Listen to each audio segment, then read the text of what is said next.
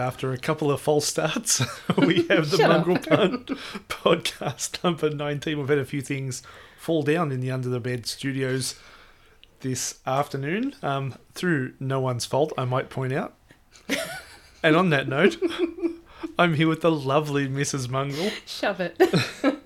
who, um, a couple of facts about Mrs. Mongrel today.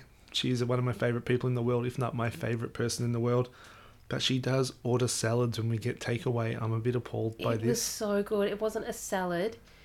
It was a festival bowl of salad things. a festival of salad. That sounds like the It most boring good. festival in history. Hey, it's the salad festival. Nah, no thanks. I'll stay home. Is there any meat involved? so Mrs. Mongrel uh, ordered some salad. Other people in the house had uh, milkshakes and burgers, I believe. Well, I had a milkshake, and our youngest daughter procured this milkshake, and Smashed it. You didn't get any. not much at all. And also, Well, on I celebrated our anniversary, which is today. Yep. Thanks everyone for your well for your well wishes. With a salad, that's the kind of people we are. How, that's how I feel about things. I'm just going to continue on like I didn't hear that. So, Mrs. Mongrel, also one of the, the people in the world that puts Richmond's groping saga to shame. Um, oh, oh, Yes, very difficult to walk through a narrow kitchen with uh, Mrs. Mongrel in the vicinity. yeah. Um, would I call it sexual assault? Look, it's a very, very fine line. I believe you have, it has to be unwanted to be sexual assault. Don't you be walking in front of me. Yeah, how dare you wear pants in this house? So, Mrs. Mongrel, just uh, quickly benefits of membership at the Mongrel Punt.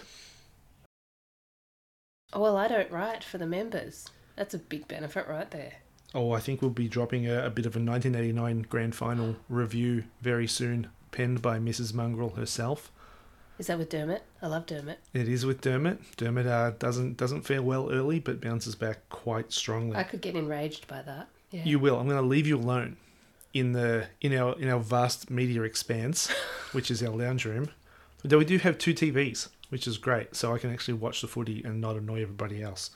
But we've had other stuff this week. We've had our 30 best 20 and under players, which has got a lot of traction. Uh, a lot of people joined up to to read that one, so I was very happy with that and didn't get a lot of complaints about the rankings. I'm sure that people would have their own, and that's fine. You get early access to all of our good, bad, and ugly game reviews. And given we've got games every day at the moment and every evening, there's a new one going up every night basically, and you get early access to that. So you get to read it before everybody else and tell me I'm wrong, then I can change stuff before everyone else tells me. so Fair we'll, enough, too. so we'll be having the, the Port and Richmond game up early, West Coast Carlton game up early, St Kilda Geelong up early, Adelaide and the Crows up, Adelaide and the Crows, Adelaide and the Pies up early, and the Suns and the Bombers up early this round. So, what you're telling me is that members get early access to things early. That's what yeah, I'm hearing. Yeah, early here. before everybody else. Yeah, right. Yeah, not late, Brilliant. not late. So you also get our wingman rankings, which I've written here. Wingman rankings. Ooh, that'd be interesting, and maybe I'll do that as well. Defensive rankings and player rankings every week, as well as additional members only content. And we appreciate every person that signs up. It keeps us independent and gambling ad free. Woo. Yeah, pretty good. Otherwise, we'd be massive hypocrites if we took money from gambling, given I pay out on them all the time. I'm they- pretty hypocritical, but I'm all right with But it. Sportsbet pays out early. Early, like you. Early, like me. Great. Big week in football, Mrs. Mongrel. Was it? Well, yes. An 18 hour turnaround from round 10 to round 11. Yeah. Look at our wingman rankings out about an hour and a half ago. Uh, the def- defensive ones will be a little bit late because we are doing this and then getting ready for the game in about an hour, which is scary. Um, however, oh, we got our, our 10 things about Gab Rossi last night. I was up reviewing the game of the, the, the Giants and the and the Bombers game. And an email comes through from Gab Rossi, and I'm like, what the hell's he doing at this time of night? And I forgot that actually ended the round, and he was sending through the 10 things that he learned from the round. I'm like, well, why's he sending it now? I'm like, oh, yeah. The round actually ended on a Friday night for the first time that I can remember ever. So that took me another hour after I'd finished the review to, to get that one up. Wasn't pretty.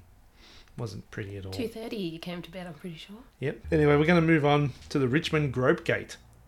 Ooh. Ooh, this is right up your alley. This is your sort of thing. I think you should write an expose on Groping. Groping. I mean, you've, you've got a lot of experience. Just because I harass you constantly. I don't know what's what's in this. To be honest, it's it looks like a bunch of blokes being idiots with each other, right? I'm pretty sure Mabior Chol, Chol, the guy who it was initially directed at, came out and he had no real issue with it.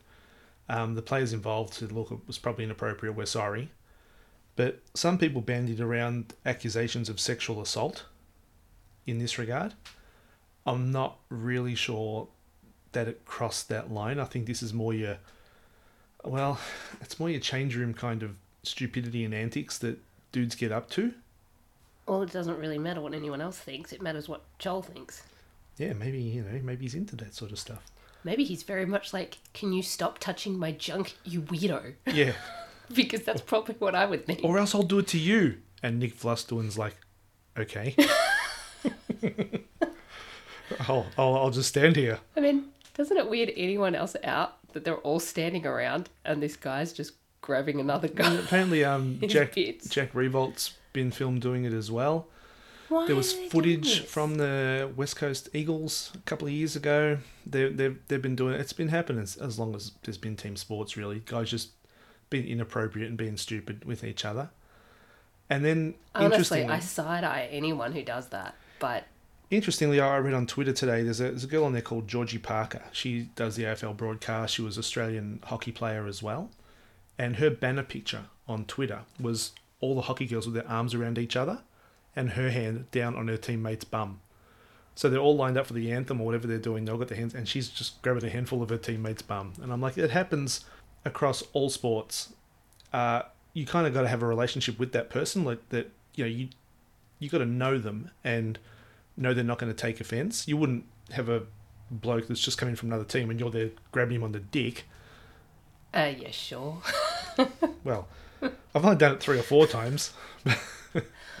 but no, you, you wouldn't. I mean, it opens up a real can of worms to me because the press are always going on about how they want extra access to players. They want to be in the change rooms, they want more access to players. And then they have these instances where they have the cameras on them after a game. I don't believe there's any, they're not mandated to have cameras in there. And the club's like, okay, yeah, you can. So they have these moments where they're privy to this kind of footage. And they're like, oh, look at this. It's it's sexual assault in the change rooms and stuff. And I'm like, I wouldn't blame the clubs at all if they went, okay, no problems. We'll just um take the cameras away now, guys. You know what though? It's just because it's the dumb thing doesn't mean it's it's the right thing or a good thing or should be happening. I mean, for God's sake, if that's your go-to move of groping someone, you probably you could try a little bit harder to harass them, saying right, knowing I grope you constantly. and I could try harder to harass you. I think you try pretty hard. But in all honesty, I mean, what about those players that are deeply uncomfortable with it? What about those players that have been sexually assaulted and are just like, mm, God, I just have to put up with this. This is awful. if I was in that change rooms and that sort of stuff was going on and someone said, mate, I don't like that, that'd be the last time it happened. You wouldn't see someone else going up to them and grabbing them on the bum or, or doing anything. It's basically a statement would, would end it. You You're saying it be should tough enough and respected enough to say, don't do that again. And have it listened to. Yeah, true, I suppose. I suppose that by playing it down too, it could be seen as the AFL or the club or the players endorsing a culture where unwanted touching is accepted. Yep. Oh, so, well, that was very insightful. very, for me, Yeah. well, you know, I'm a victim of it in this house. I won't touch you anymore if you don't want me to.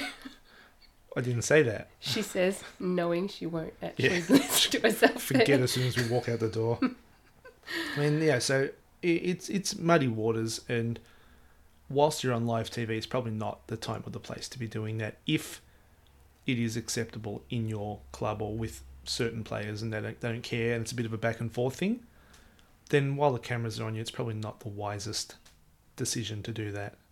I actually just don't know if it's a wise decision at all these days. Well, let's there's some food for thought for someone in this room. Not us. no. Speaking of the media, there's been a bit of a discussion during the week about independence in the AFL media. Now we had Damien Barrett, who was an employee of the of the AFL, He writes for the AFL website, and he was speaking about uh, the the standing down of Mitch Cleary, who is also an AFL employee, and he posted the deleted Brooke Cotchin Instagram post Yeah. where she went off and buggered off and got a got a facial or whatever she did, Yep. and was stood down as a result. Now Barrett came out and defended the AFL and said, "Well, they were right to do that. They were within their rights to do it." And I'm like, "Yeah, because they pay you." So Tim Watson, who hosts the the morning show on SEN breakfasts with Gary Lyon, basically took him to task on it, and the two had a bit of a war of words going back and forth. And one of the better lines in it, I thought, was Barrett speaking about Tim Watson giving Essendon advice during their drug saga. How did that turn out? I was like, wow, he's um, he's swinging for the fences here. Um, but one of the things that stood out to me was uh, Barrett basically saying no one in the media is independent at all. Everybody's owned by someone. They're, they're beholden to someone. And I'm like, we're actually not. We're small enough that we can get away with calling things as we see them. And yet we are because if I don't like something, it doesn't fly. Yes, well, I did release our. Try saying something bad about I don't know who do I like? Anyone? Dermot. Oh, I wouldn't say anything bad about Dermot. I like Dermot. Uh, but you've ruined my train of thought Oh, here. sorry. Thanks for that. no one in the media is independent. You're on, except for us. You were saying, I was I was definitely saying that. Mm, and then I just burst it. You did, but but yeah, people basically. I I posted this on one of our um, one of our articles saying that you know our members actually keep us Honest? independent. Oh, Well, I wouldn't say we're honest. I really. When I said keep us honest, I really felt like a over sixty overweight politician there. So one one of the examples of you uh, exercising your authority was our 30, 20 and under players that I released during the week. And I wanted to call it the barely legal team. and you said that gave connotations of um, young nubile women, thereby uh, making it a bad idea. You've got four daughters, punk. I do have four daughters. I don't want them to be on a barely, le- barely legal team. That would be terrible. So yeah. Anyway, I, I just thought I'd uh, point out that there are avenues for independent football coverage if you look for them, but obviously they're not mainstream. you know what? Mitch Cleary should never have been stood down. Brooke Cotchin shouldn't have been such a massive idiot and Speaking about swinging for the gone fences, out and got a facial. Just the fact that so many AFL people were stood down from their jobs because of COVID, and she compromises what the AFL have done to keep things together. yeah, compromise That's- the season. That's that's just incredibly stupid. That's not just I've made a mistake. That's willfully being a whopping great idiot. But in terms of, you know, I suppose the the, the media and Damien Barrett sticking up for the AFL. Well, you know, Mustang muscle cars don't pay for themselves, so I guess he's really got to back up his employer. Oh no, is that what he spends his money on? Oh yeah, it's you know he's not compensating at all. I don't think so. Anyway, he doesn't drive a Jeep Compass like me. You're so cool. I am with the with the, the dents on the side when I left that left that gate open and it kept hitting it when I was at work. And Classy. the Nutrigrain littered around the back seat from our daughter. Yeah, well, it's Iron Man food. So it's pretty sad that we uh, led with those two items. I think they're probably the most non-football related items we've discussed. But it gets sadder as we delve into the games because the the specter of diving in a game and, and faking, you know, for a free kick has come up. Alex Rance a couple of years ago got absolutely roasted in the media, obviously before he retired, because if he dives after he retired, who really cares, right? No Maybe. No, no. Well, people around him might. I was like, can you get up? Stop throwing yourself on the ground. Pick up your daughter. This is my trolley first, all right? I'm not giving it up to you. This season, or the last 12 months or so, we've seen some pretty impressive efforts from Gary Ablett. Tom Papley last week was fantastic, and the person who's making the Shooting Stars videos, you're Oh a big fan. God, who is it? I I've got to know. give him a proper shout out because I love those videos. I'll look for it and I'll, we'll give him a shout out next week. But okay. they've probably got more followers than us. Screw it. They can I give us a shout care. out. They're great. And then last night, Callan Ward, in the dying moments of the GWS Essendon game, attacked the ball with a bloke named Shaun McKernan. They both went low and hard, and it looked like there was some contact to Ward's shoulder.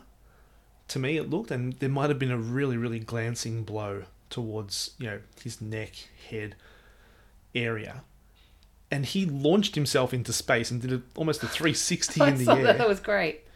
and landed, got a free kick, kicked the goal, which basically iced the game. Essendon kicked one really late, but they had to kick two in a minute to win it, and it wasn't going to happen. It looked very athletic when he spun around.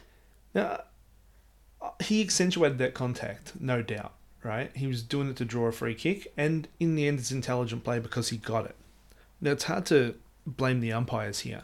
They're being told you must protect the player with his head over the ball, you must protect the head at all costs.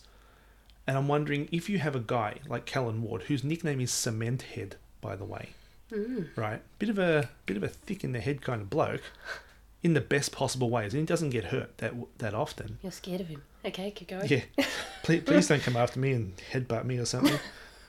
if he's the one that's accentuating contact and playing for free kicks, what hope do the umpires have?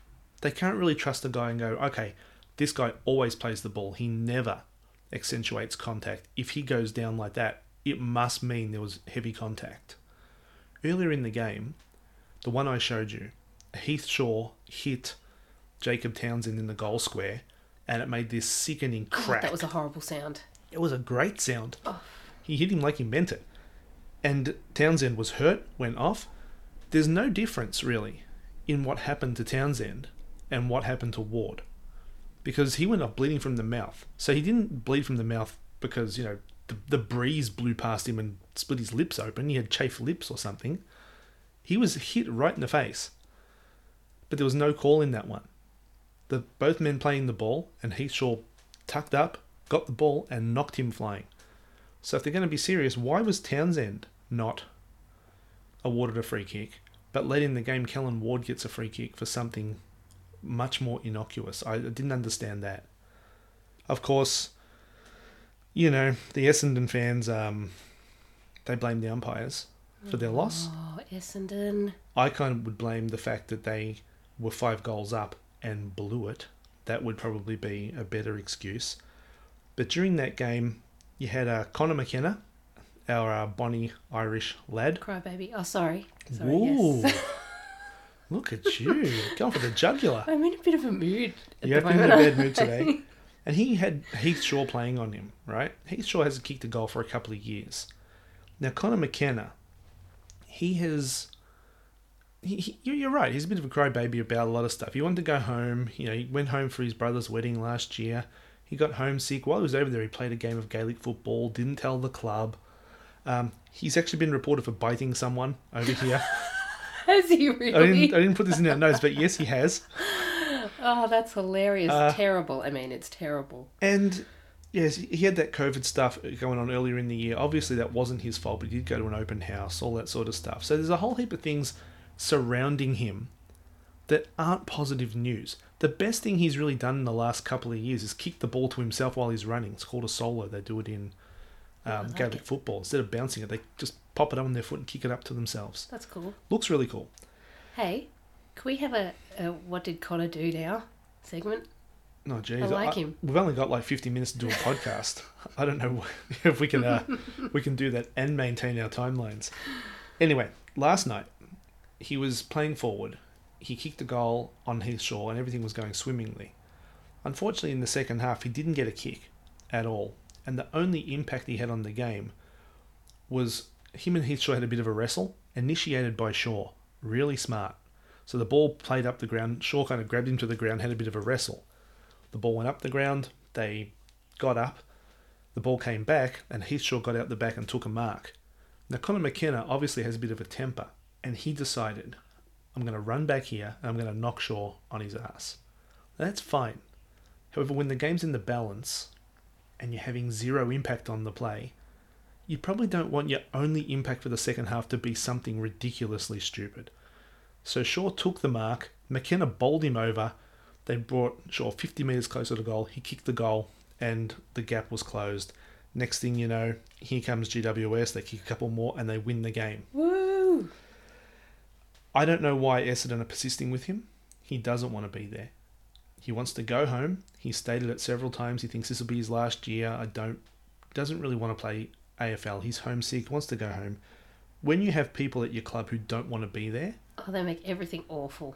It, it does. And he could be the nicest guy going, but if there's an underlying current that he doesn't want to be there and he's not happy, I don't understand what keeping him there is going to do. He's not going to be in the next premiership side because he's leaving. I'd be cutting him loose now. I'd be, I'd be saying to him, Can Conor, they do that? Yeah, definitely. Oh, I don't think they'll get. They'll still have to pay him, but I don't think they're going to get any, any opposition from him if they say, Conor, thanks for your service, shake hands, or at least you know touch fists because you're not allowed to shake hands Elbows. anymore. That's the wankiest thing It ever. is, isn't it? And send him on his way.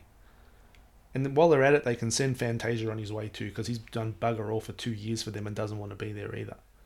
So you clear out guys like him, Fantasia, Joe Daniher, get rid of the people who don't want to be there, and get people who actually want to be at your club. It worked for Gold Coast. They got rid of the people who didn't want to be there. They brought back Lachie Weller from Fremantle who actually wanted to be there, and they've built with kids who actually want to be on that team. Does the Essendon team train in Essendon? They used to, but they had a bit of a they had a plan to buy the bowling club next door to Windy Hill. We drive past it all the time, Napier Street. It's where you go to the doctor. That's my physio. Don't go stalking her at the doctor. Everybody. Actually, you're right. We have a doctor there and a physio. Yeah. Yeah. So they used to they used to be their home ground. Lovely old ground. I used to really like going there. And that was their training base. And they had the idea that they would buy the bowling club next door and expand and have a big, you know, new training centre and stuff. Bowling club been around for hundred years. They're like, we're not moving. Damn no. straight. Yeah, we're not going Can't get anywhere. rid of a bowling club. So the old blokes dug their heels in, and Essendon ended up setting up a base out in Tullamarine. So they train out there So now. they're now Tullamarine. yeah, bombers at Tullamarine near an airport. You know, Ooh. that's not great. They're at Tullamarine, but it's a good facility. But ideally, they would have had an Essendon base. There's But- nothing really at Essendon. What do you mean? There's like a physio and a doctor, and that's it. You live there in a minute. yeah, no. It's true. I just touched on Gold Coast then about their rebuilding. They had the King Cup on on one of these nights recently. The the twins, Ben and Max, Twins. One at each it. end. And at quarter time, statistically, these two blokes were the worst two players on the ground. so they hadn't touched the ball, and I think they'd given away a free kick each. And like, that's their impact on the game to quarter time. So it was this big build up of, oh, it's the first time the King brothers have played against each other. Let's see what happens. Oh my god, they're both playing shit. so Do you think their mum was just like, oh no, my boy's playing terribly? And then she's like, oh, kind of good. My other boy's also playing terribly. Or do you think one of them did something good? She goes, my favourite. anyway, we'll get onto those guys a bit later, I believe. You've got a couple of things to say about them. But Dan Butler, he's first year at St Kilda after playing for Richmond. He was a fringe player at Richmond in the end.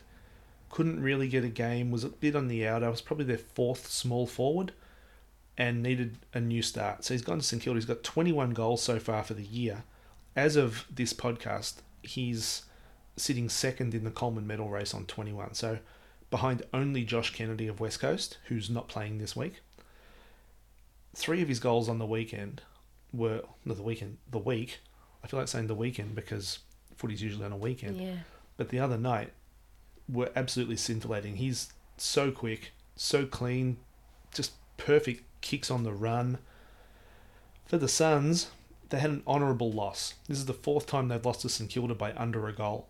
And I reckon at this stage of the season, I'm sure their supporters would like wins. But by this time last year, they were getting absolutely smashed. They were getting knocked out of the park. Especially in second halves of the games, they just couldn't run with people.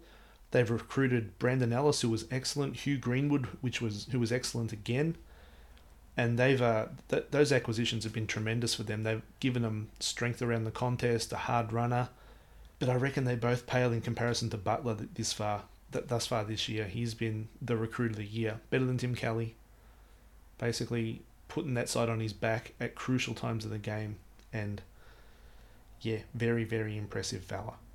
Oh, look at you. Been in love with old uh, Dan Butler. I had to look at his name there because I was, Well, Ben Dutler. I was like, who's this guy? Oh, yeah. So something that came up during the Adelaide Melbourne game, during the week, not the weekend, during the week, was the sling tackle. So what's been happening is they're they're really cracking down on events that could cause concussion. So they've outlawed the bump. Basically, you can't run into someone and crack into them with your shoulder in the head anymore. That's done. Uh, they're penalising people now if you crack into someone and bump into them, and your head accidentally hits them in the head, even though it could damage you as well. If you elect to bump and you injure someone that way, you get in trouble for that. They've always outlawed the spear tackle, which is when you kind of pick someone up and spear them into the ground head first. I, I haven't, often- when was that outlawed? or 80s, I think. Is Dermot's game have any spear tackles? No, no, he was more the bump in the head oh, okay. kind of play. Mind you, not no, not casting aspersions on Dermot at all. His bumps were all legal at the time, so the ones that are, that are highlighted and stuff, completely within the rules. Line people up, run at them with his body, and use it as a battering ram. Lovely. But the sling tackle has been something that's come in probably the last five years, I think. That's when you spin someone around, isn't it? Yeah, yeah, we're getting to that. but good call. um, so there was one this weekend or this week where Alex Neal-Bullen, he's got three names for some reason, uh, he's got four weeks suspension for slinging an Adelaide player named Will Powell to the ground. Now Will Powell, 19 years old, uh-huh. 75 kilos. Oh. Right. Alex Neal-Bullen, 20 something, mature body. And what's hold on, 75 kilos. 75 kilos. I've got 20 kilos on this guy. This guy has six kilos on me. That's right. I am magically 69 kilos. Hello. Classic. Yeah. But that's crazy that he is Now, o- about 10 kilos over what my weight should be. yeah, That's nothing. no, he's he's a boy. He's 19 years old. He's got a boy's body. He's supposed to be playing outside. He got caught, and the, and Alex Neal-Bullen caught him by the arm. What Powell's tried to do then is swing his foot at the ball to try and kick it away, which then causes him to be incredibly off balance. So Neal-Bullen's in the process of tackling him to the ground. He's going to sling him anyway, right? I should make that point. He's not going to just hold him there and be nice and let him kick the ball. His job is to prevent him from kicking the ball, so he swings him around. In the process, Powell tries to throw his foot at the ball, which basically eradicates all balance that he has because he's going from two feet two feet to one foot. And as a result, he's slung into the ground, his head hits the ground. Right? I'm not victim blaming here, by the way. I'm just trying to give you a picture of what happened. So I'm looking at this and I'm like, four weeks suspension for a tackle that indirectly the young fellow who got hurt contributed to is an inordinate suspension. It, it shouldn't be that level. I I agree that he gets suspended because he injured a guy um, and he performed the action the AFL saying they don't want, which is the sling. But four weeks, you got guys running around elbowing people in the head, which is an intentional act to try and hurt someone, that are getting one and two weeks.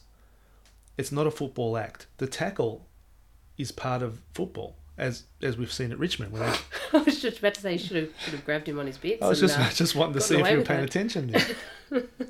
so the tackle is actually a football action. It's part of the game. You need to dispossess the the opponent. Running past someone and whacking him in the head. That's that that should be what you get suspended for four weeks for. yeah. Not tackling someone. I- I reckon a, a, a suspension of one to two weeks would have been right to excessive. But four weeks, I, I have no idea whether Melbourne are going to appeal this. It, it just seems really, really wrong. I, I do feel for, for Powell's, you know, for Powell himself and for his family watching. I, He's I wonder very young. I wonder how much of this comes down to playing kids who aren't ready to mm. play. Right? Because Physically, the difference between 19 and 25 is it's huge. Huge. Now you don't want to put him in cotton wool for three years, but what you want to do is you don't want to send a guy out there seventy-five kilos soaking wet, and have him getting stuck in tackles with you know 85, 90 kilo men who have been playing for four or five, six years, and have the capacity to really injure someone. So whilst I don't want to see everybody protected to the point where you know they're an endangered species or something, there's got to be a bit of an onus on the clubs here to go. You know what? This guy, he's he's tiny. Give him a couple of years. Give him a couple of years. Put him in the gym. What the AFL clubs do though is they sell hope, right? So a team like Adelaide, they're not going to sell success this year. They need to sell their club on hope. We've got these great young kids coming through. We're putting time into them. We need them to be great. We're giving them a chance now so they can build. Yeah, no good if they're bloody concussed half their first Very year. Very good. The other thing I think they have to look at is when the action of the player being tackled indirectly contributes to an injury, that has to be taken into account too. So a couple of times we've seen a player with the ball tucked under his arm and one arm pinned get tackled. He he has the option to let the ball go if he wants, right? They don't do it and their head hits the ground. They've still got the ball tucked under their arm. The other option is you let go of the ball and you protect your head. So the tackler is he's copping a raw deal at the moment, and I'm saying the tackler in general is copying a raw deal. There have been some that I look at and go like, yeah, that's nasty. That's a nasty tackle. It it looked like the person meant to hurt them, and there was one from Shaun Burgoyne just a few weeks ago where he, he nailed Dangerfield, and he threw him to the ground with excessive force. This one I think wasn't as bad. It just so happens the guy's lighter and easier to move, and threw his leg at the ball, so he was off balance, and all of a sudden he's on the ground and in a lot of trouble. I'd like to have a look at, and this might be something I do in the next few weeks when I get you know spare time, Huh. possibly when I'm supposed to be doing uh, my the essential duties for my uh, work, which I'm a permitted worker for. I, I hope.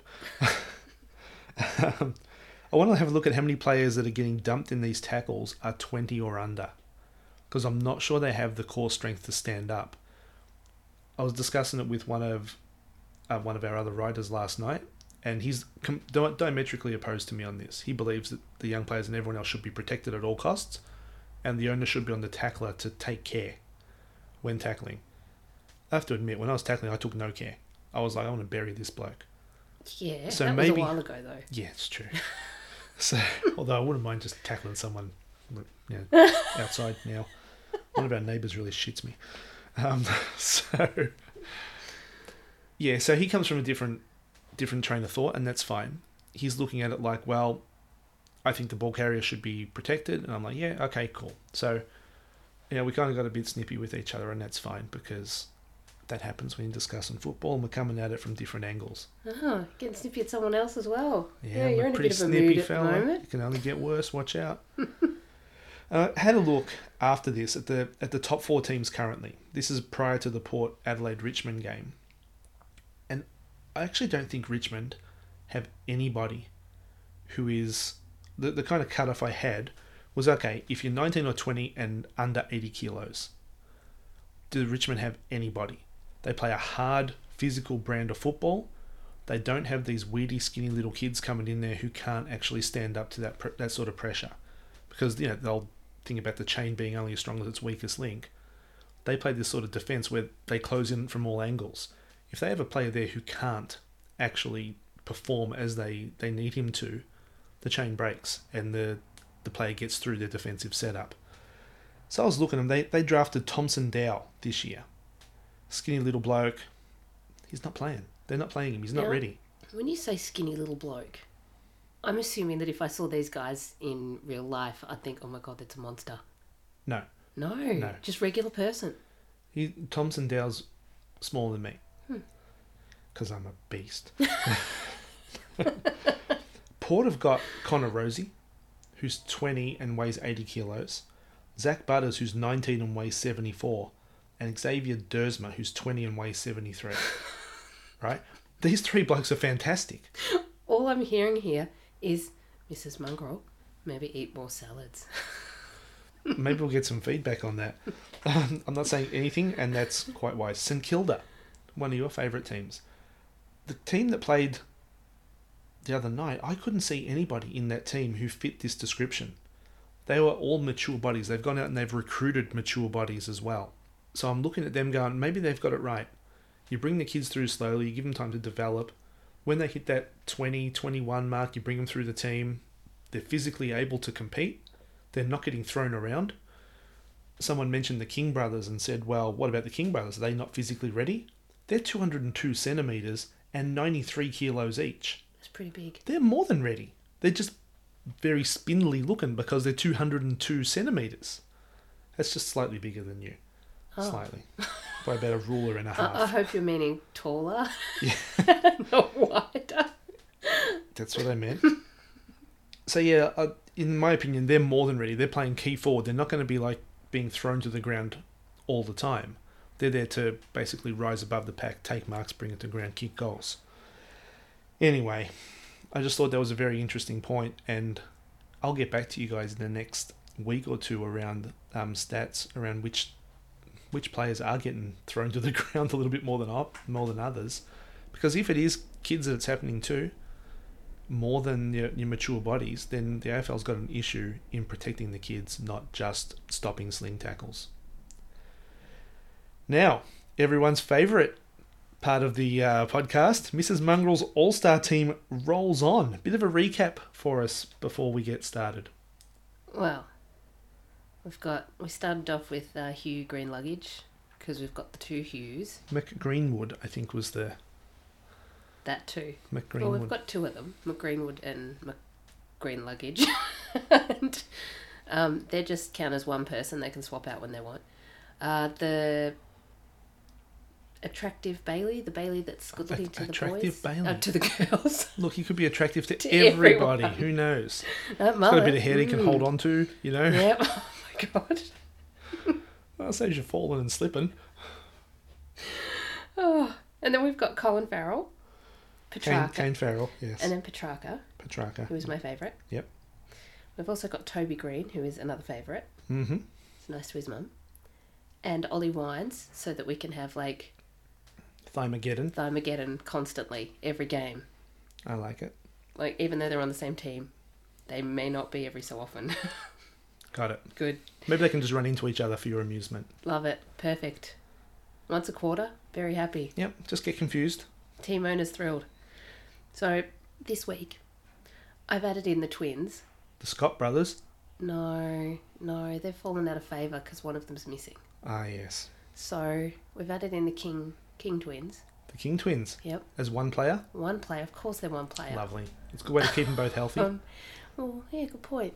Good point. just rotate them out. No one will even know. No, they both did a I rub- go, hey, Max, I'm Ben. They both did a rubbish job Really? in the last game, didn't they? No, no, they come good. Oh, there So you go. Ben King ended up kicking three goals. I probably should have mentioned that before. and Max King, I think, kicked one, but he he, he was pretty good. Maybe they spent the first half just looking at each other. Hey, it's my brother. Yeah. Hey, bro. hey, you look a lot like me. And then uh, the other one was Luke Breust, who is a little bit of an unusual pick, since I have no idea if he even still plays for Hawthorn. He does. Well, he was just hurt. He came back last game and played pretty well. But Roughy doesn't. Roughead does not No, play for that's Hawthorn sad. anymore. Anyway, I thought Luke Breust, he just looks like a really nice kind of guy, like a really nice fellow that, you know, he'd be a safe bet to throw a lovely dinner party when you have to work the next day so you can still go to work feeling fine. But Do you think he'd round up people about ten thirty and go, "Oh well, it's getting late, guys. yeah, or just, you know, Oh, we've run out of wine." turn the lights on and just go, oh, wow, that was lovely. Thanks for coming, everyone. This is what you're picking teams on. Do you not know me? Yes. I mean, I mean, I like Luke Breust. Yeah. I'd probably pick him on his ability to fend off and his excellent balance and goal kicking. Yeah, that too. However, his ability to throw a good dinner party, probably a, a, a less uh, celebrated aspect no, of his football. he looks ability. like he could. oh, I don't know if he can. maybe he just cooks a barbecue. It's still good. Oh, oh, we've got a special guest. I Oh, forgot to tell you. We had a special guest coming in today, and uh, I'll just let her in Mm. here. Hang on a second. Oh, hello, Les. it's me, Mrs. McGreenwood. You- uh, You've been talking about my sons. my sons Hugh and Hugh. Mm. Yes, they're, they're lovely boys, and I'm very glad they're getting some recognition. The Mongrel Punt podcast, the only one that- that's been talking about them in a positive light. I love a good Hugh. Well, you know, I named them the same thing, saves for confusion. You may be, yeah, I'm so sorry, everyone. you may be wondering about my accent and where I what's wrong with him. where I learned it. Well, I watched a lot of Shrek. I watched Shrek and Mrs. Doubtfire. So I've just been picking it up as I go. And then recently, so bad. recently, hmm. we've been watching Brave. Oh, we have. Yeah. More do. Oh, it's got more do in it. But it's got that lovely little girl, Merida. And so I, I, I toyed with, with calling one of the boys Merida. And then I thought, no, I'd probably end up Merida one of them. so I just wanted to say thank you so much for for entertaining me and keeping keeping me occupied while the boys are off playing football. Really appreciate it. All right, bye now. okay. Bye now. Okay, thanks, special guest. Wow. What a wonderful guest that was. Mrs. McGreenwood. How the- do I get myself into these situations? One of the best guests we've had on in the history of the Mongrel Punt podcast. An idiot. Anyway, Oh, how fun. how do we come back from that? Well, I guess I don't really know. I mean, to continue on with the nonsense, I'm crying. That was shocking. Well, she has that kind of effect on people. I've got um, Very sincere. I've got two more playing positions. You do. So I started with running half flank midfielder Yeah. and back leg pocket.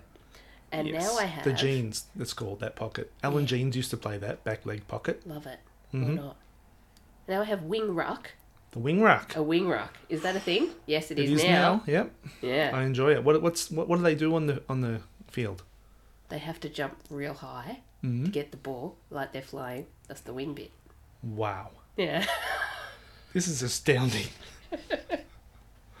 So that's one. I'm just imagining our uh, Who- who's listenership playing? just dropping. Yeah, who, who's playing wing rack, by the way?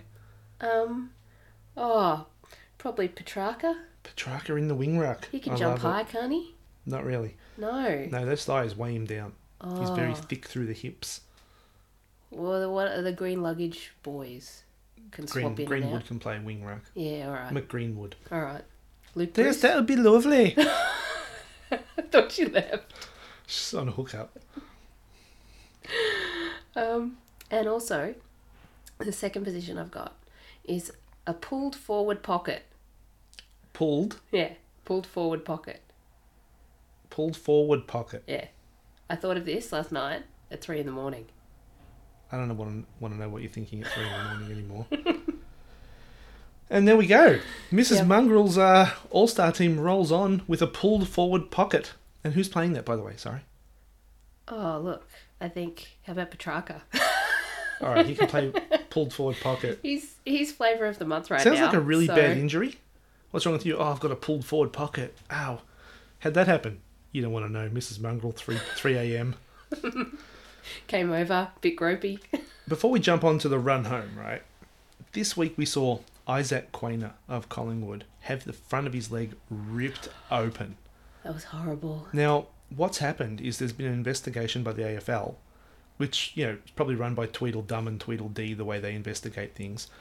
It's come to their attention that the boots the guy was wearing were not up to spec, right? So they were non compliant with the AFL standards. They were using, oh, look, they, they gave a detailed description of what they were using, but the studs that you screw in were made of aluminium. Don't the players know this? Yeah, but these are actually widely used across the AFL. So the AFL have put out a statement saying these boots are no longer allowed to be used. And Isaac Quaynor's there with a 20, 20 centimetre gash in the front of his leg. Going, yeah. Yeah, thanks, guys. It's amazing. now, when, when I played back in the, you know, whatevers, um, every time you played, the umpire would actually come in before the game and check your boots. Because he was expecting that I would do something nasty. No, oh, no Oh, yeah. that was just basically the standard deal. They'd come in, they'd basically run their hand under your boots, make sure you weren't your stops weren't too sharp and stuff. They also check your nails, Oh, yeah. so you weren't like just scratching up some poor bugger every time you tackled them. I'm guessing that doesn't happen anymore. They're just kind of saying, well, this is a professional organisation. They should be using the appropriate shoes and they should be cutting their fingernails People think we're a professional organisation. We're Yeah. under a bed right now. under a loft bed, and we just knocked down our whole equipment before. I love how you say we. Yeah, I'm, I'm taking part of the rap because I allowed you to sit there and touch it. but yeah, if you were Isaac Quaynor, you'd be feeling pretty pissed off about this. I mean, unless he was wearing those boots himself, who knows? But if these are widely used in the AFL, why hasn't this been checked? Also, how how was he laughing? And just so chill about it. He was actually like, He was what? a beast. I can't even. I, I told a story, Oh, I told a story, I wrote a story in our review of that game.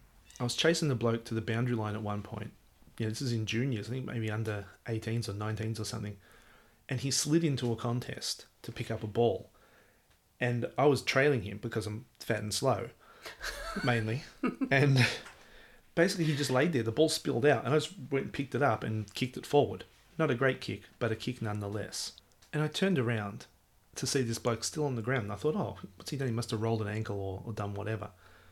Turns out that one of the gardeners there, or the groundsman, had not replaced uh, a cover over one of the sprinklers. And so when he slid in to get the ball, it's actually just ripped. It was actually his ankle. It ripped it all open and stuff. And I was like, oh no. So just kind of put your hand up and wait for someone on their bench to see. And they come running out. But I was like, wow, it, it, it can just happen so easily and quickly. I'm really hoping, you know, I'm pretty happy that Quaino didn't fall on a sprinkler head Oh um, on one of the professional football grounds. But yeah, just remembering that and just this guy didn't handle it very well at all at the time. He was uh, in a lot of pain and was swearing and screaming. But Quaynor just kind of sat there and was, they were holding his leg together on that stretcher, like just basically clamping it with his hands and just going so slowly so as not to jolt him. Because that was a, a And there he is, just kind Yeah. of slightly propped up. and giving people the thumbs up and yeah i was quite amazed by that we might look at the run home we've got what's that seven games to go for each club as of today which Oh, is for uh, each club. yeah. Oh, okay. well i'm not going to go through every one of them. Okay, good. so this week no. No. So i reckon you can put a line through the bottom four. Adelaide haven't won a game all year. They're done. They're toast. The swans have been all right but they're not going anywhere. The dockers and north probably can't make it. A win against Hawthorn for the Dockers is going to give them a bit of a glimmer of hope. They've got the Blues and the Swans to follow after that, both winnable games. If the Hawks get up, they've got West Coast and Port the next two weeks. That's not going to be good. So I reckon Hawthorn are hiding to nothing. They can either lose and they're out, or they win and prolong the agony for a week or two. I can't see them making the finals. Big question marks is over the Hawks, as I just said. The Blues, D's, and Suns. The D's have the potential to give it a bit of a shake. Don't forget, they've got Petracca. Yeah. But I prefer Clayton Oliver. So Yeah, Clayton. Oliver last week had 22 contested possessions, the highest amount for the year, I believe. He was fantastic and shut a lot of people's mouths as well. Yeah, so why don't we go for Melbourne for a bit? no, we're not sadists. We're not masochists. We're not going to do that. That's Hmm. silly. Um, they've got North, Collingwood, and Western Bulldogs. I think they're all winnable games for Melbourne. They could actually get on a bit of a run, and wouldn't surprise me if in three weeks we're talking about them as possible finalists. On the cusp, you got the Suns, the Bombers, the Dogs, the Pies, and the Giants. Real turning point last night for the Giants and Bombers.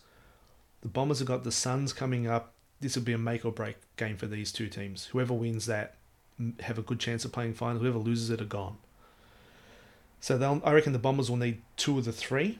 They've got the Saints and the Tigers after after this game against the Suns. So if they lose against the Suns, they're done. They're cooked. Lock them in. You can look at Port, Richmond, Brisbane, St Kilda, Geelong, and West Coast.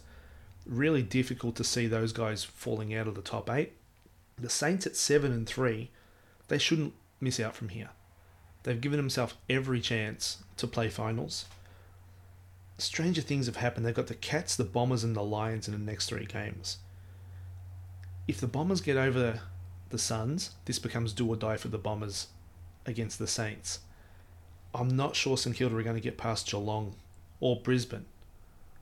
So this is this is go time for them. They get one more game out of the next let's just say two. If they split the next two, they play finals. If they lose two of the next three though, you'd be going uh oh are they starting to fall back to the pack? Yeah, one win for them, I reckon, is a bare pass. Two is great. And three, if you're a St Kilda fan, you start dreaming a little bit big. I've been dreaming big since the start of the season. You like the old coach, though. You don't really know this coach, Brett Doesn't Ratten. matter. You just kind of adopted St Kilda, haven't you? Yeah. you? You really missed a great game, St Kilda and the Suns. Was I asleep? Yeah. You were out, and our daughter had already made her way into, into our bed as well. So um, just compounding things. So today we'll be covering both games. We've got Port and Richmond coming up in about half an hour as we're doing this podcast. And we've got Trent Adam Shields covering the D's and North, which I'll probably end up watching anyway because I like to do that sort of stuff. And I believe we're done, Mrs. Mongrel.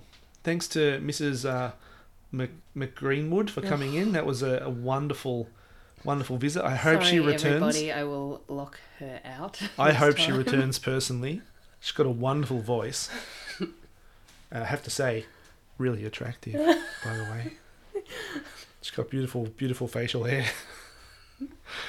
oh, and um, yeah, that might do us. I think. I was going to say, look at what's going on in my own house. yeah, I might leave it there, and uh, we'll catch you guys next week. Thanks for listening. Cheers.